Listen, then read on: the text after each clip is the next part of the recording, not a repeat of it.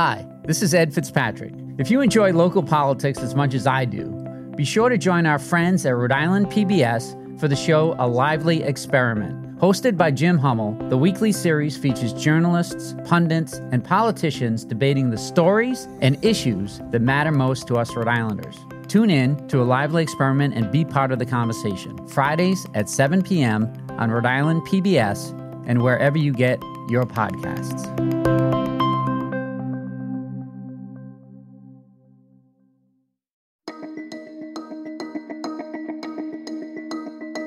From the Boston Globe, this is Rhode Island Report. I'm Ed Fitzpatrick. Welcome back to the podcast where we bring you big conversations from our very small state. The best chef in the Northeast is based right here in Rhode Island. Sherry Pocknett, the owner and chef at Sly Fox Den Too in Charlestown, received the James Beard Award last week. She's the first Indigenous woman chef to receive that honor. Our conversation after a quick break.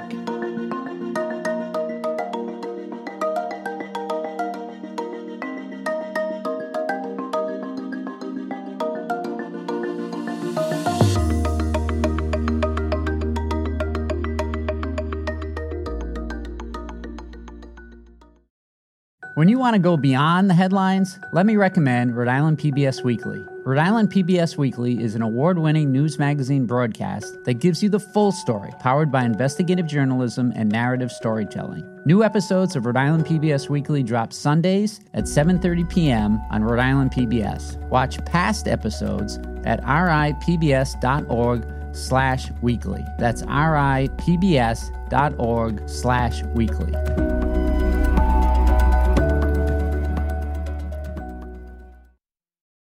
Welcome back. I'm here in the studio with Chef Sherry Pocknett of the Sly Fox Den Too. Great to have you here. Thank you. Great to be here. As many of our listeners have probably heard by now, you won a James Beard Award in Chicago last week for the best chef of the Northeast category. Congratulations. Woo-hoo, thanks. Yes, I did. Can you describe the moment at the ceremony when they opened the envelope and called your name? And the winner is... Sherry Pocknett, Sly Fox Den Too! I was shaken. I was flabbergasted. I was amazed.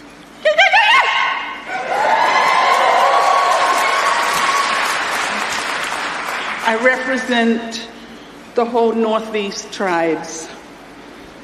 Our cooking ways. Ooh, this was a surprise. My mom told me that I was going to get it, and I didn't. I didn't really believe her. I didn't really believe her. She said, "You're going, and it's it's on your grandmother's birthday." My grandmother taught me everything, starting from a very early age. So I just felt her, and I felt my dad. And if you believe in spirit, it it's a natural thing, and they carry you there. And I'm um, getting a little choked up when it comes to that. Right there, I mean, it's it's in our D N A that your ancestors carry you, and you really listen. And I couldn't even talk. I couldn't even really, I didn't write a speech because I didn't think I was going to win because I was up against four other amazing chefs. And what did it mean to you and to your family to be the first Indigenous woman to receive a James Beard Award in history? You know, honestly, I didn't think of it that way. I just thought of it as me being a chef, and then realizing that that's what it is, is just a great honor. And how long's the restaurant been open? This is our third summer. Third. Yeah. Every year we get more popular. I'm pretty cool. How have you responded to all the extra tension that's come with getting the James Beard Award? Oh, my God. I'm going to tell you. It's, it's, I love it, but I don't love it. But I love it. But it's, it's tough because I'm not really a person that likes a lot of attention. I love what I do. And I love people being inquisitive, but it's just been overwhelming. Is that, that is, that's probably the best way to say that. Yeah, yeah. It's just been a little overwhelming, but I welcome I welcome people wanting to know, and I welcome all of that. Have you gained any insights from receiving the award? Well, I'll tell you, sometimes you don't realize how valuable you are until someone else tells you. Hmm. So now I guess I'm it. Yeah, has it opened a window to other Indigenous chefs? And I hope so. Yeah. I certainly hope so. There's a lot of them out there. Yeah. And they're coming. They're amazing, all of them. How did you first become interested in food and cooking? Was that from your grandma? Are you kidding me? I got a Susie Homemaker, which is like an easy bake oven. Oh, yeah? It's the sixties, so it was a Susie Homemaker. I was probably about seven or eight. I used to steal food out of the refrigerator, and it could be oysters, it could be little necks, it could be deer meat, muskrat.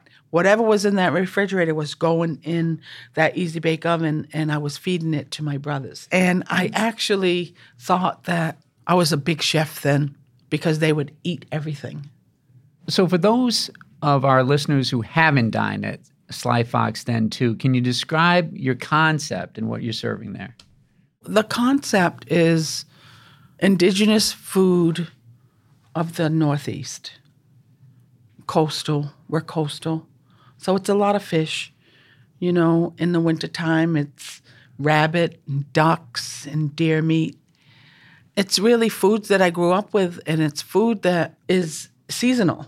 Indigenous people of the East Coast, where, you know, we got four or five seasons. There's different food that, you know, you can harvest every month, including in the winter. And right now, what's what's the... Right now, yeah, oh, right now it's a lot. The herring come back from the north. Hmm. The birds come back from the south. Our first greens, our fiddlehead ferns and wild ramps and such. And also striped bass are following the heron.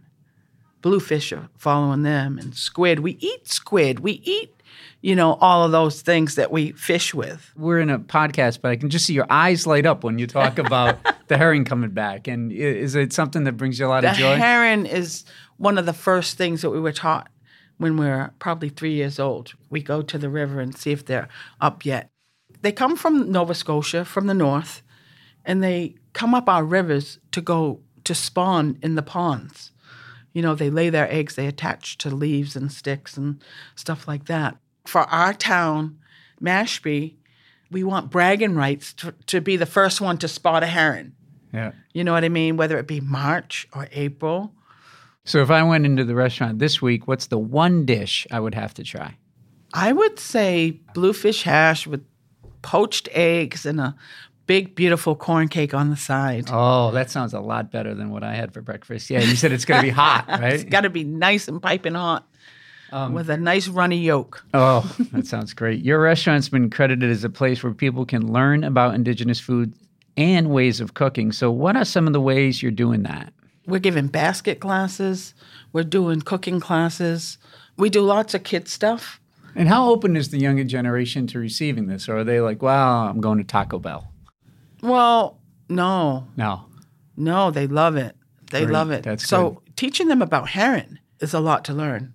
We teach the children male from female, the bad roe and the good roe, and teach them how to cook it.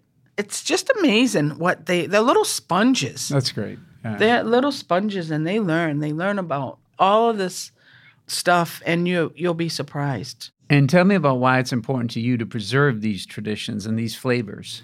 We have got to preserve them, and we have got to teach our young, because they'll go dormant. If we don't carry on our traditions, then we lose it. We gotta we gotta do it for the next seven generations.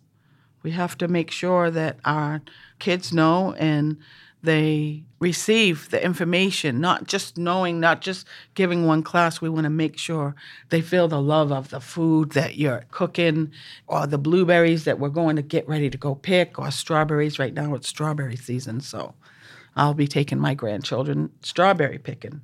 This all boils down to keeping the land clean and making sure we can harvest off the land, making sure that we can eat out of your backyard. And you're not putting Scott's turf builder to make your your grass green, because it's poison. Yeah, just let me ask you, you mentioned the herring coming back and living off the land. What have you thought of the threats from pollution and climate change that we see today? Wow, I'll tell it's it's horrible. We got to wake up. There's less fish, very less.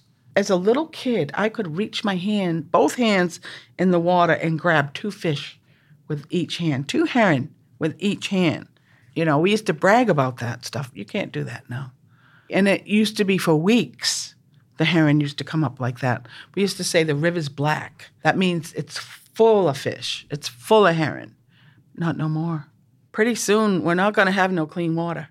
There's not going to be any fish that you can eat. They're already polluted. Yeah, I was just running around a lake over the weekend, and the sign on the tree talked about how the water, you know, don't eat too much of the fish because it's got P F A S, P F A S chemicals, and mercury in the fish. High in bacteria. My, I wouldn't let my grandchildren swim in the water this weekend because they posted a, they posted a sign saying the water's high in bacteria. This is on Cape Cod. And I swam in that water growing up. We used to get water and take it home and take baths in it, and it was good. Kick a hole in it while you're skating and put your mouth down there and you're good to go. But you can't do that. You can't drink that water. You can't eat them fish. And I don't know if it's too late for that particular pond, but we got to clean this act up.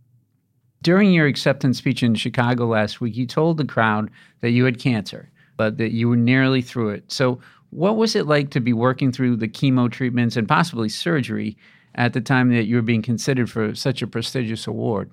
It was like the end of March when I heard that I was a nominee.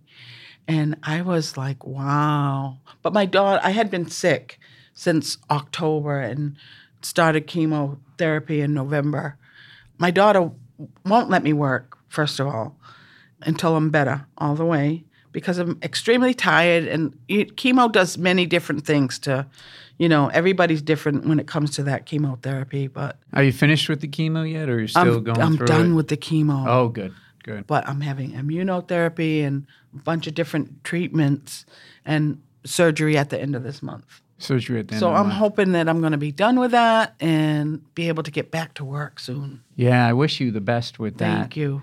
Thank Has this you. process with your help, with your health shaped how you think about your relationships with your business or your, your family or tribe? I just want to get done so I can cook. I want to cook. Yeah, that's, yeah. That's my that's my thing. I want to just cook. I've got to get this other restaurant open. That's my main goal, and get my cookbook out. Yeah, I understand you have a plan to use the revenue from your restaurant to renovate a larger restaurant and event space that you bought in Preston, Connecticut. Is that right? Yes. Tell us about that. Okay. So in twenty eighteen, I left the uh, museum in Mashantucket, you know, Foxwoods. They have an amazing Native American museum, indigenous museum of the Pequot people, the Mashantucket people. And I worked at their restaurant there for about five years. So I just wanted to venture out on my own. And I love catering, so I had a big catering business. And I needed a place to cater out of. And then there was this old biker bar by my house that wasn't open. And I said, you know, if that becomes for sale, I'm going to try to get it. It became for sale the next week huh. that I said it. So it was meant to be. Meant the to ancestors be. Are listening to me. So tell us about the space and what you're planning for that property. That space is a beautiful old building, and it's a two hundred seat, one hundred ninety-eight capacity. Oh, wow, that's big. We won't do that much. We'll probably do like one hundred, one twenty-five, and use it for catering, for weddings, for functions. It's a beautiful place. It's three and a half acres.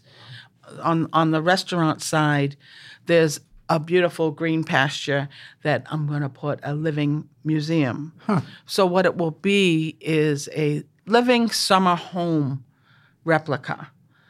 And we will have live interpreters dressed in full regalia telling the story of how people survived and how we got our food and how we made baskets and dug out canoes and all of this stuff. Oh, wow. So it's going to be a lot more than a restaurant. It's going to be a real heritage site.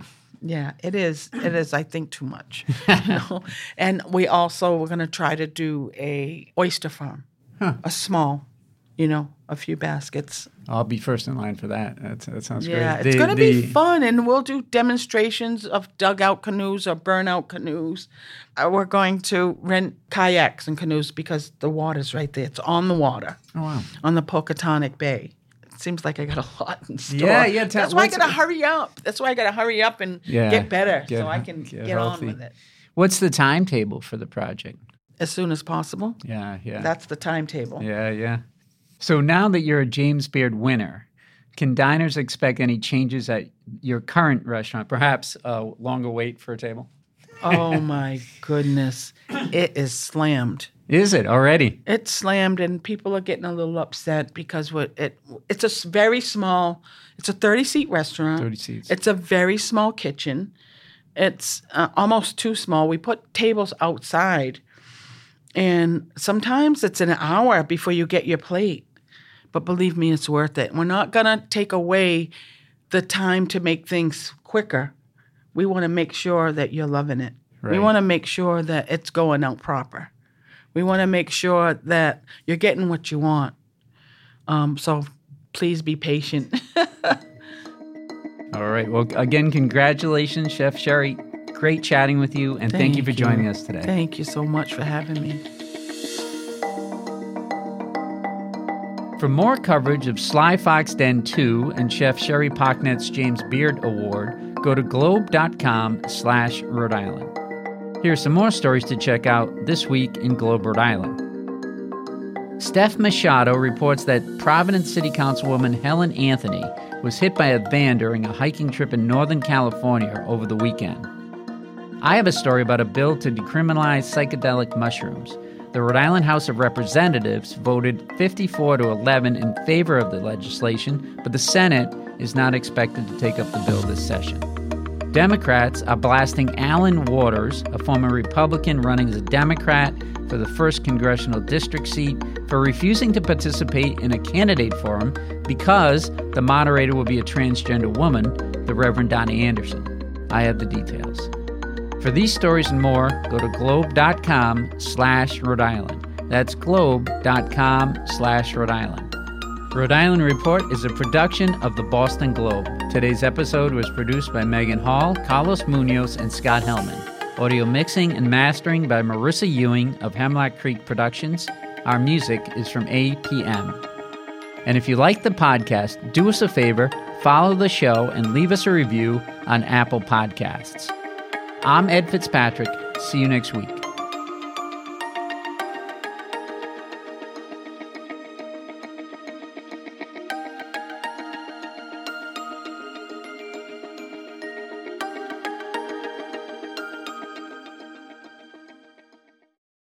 Looking to binge watch all your favorite P B S shows? You need Rhode Island P B S Passport, Masterpiece, Antiques Roadshow, Rhode Island P B S Weekly, and many more. Watch them all, anytime, and from any streaming device. Learn more about this member benefit at ripbs.org slash passport. That's ripbs.org slash passport.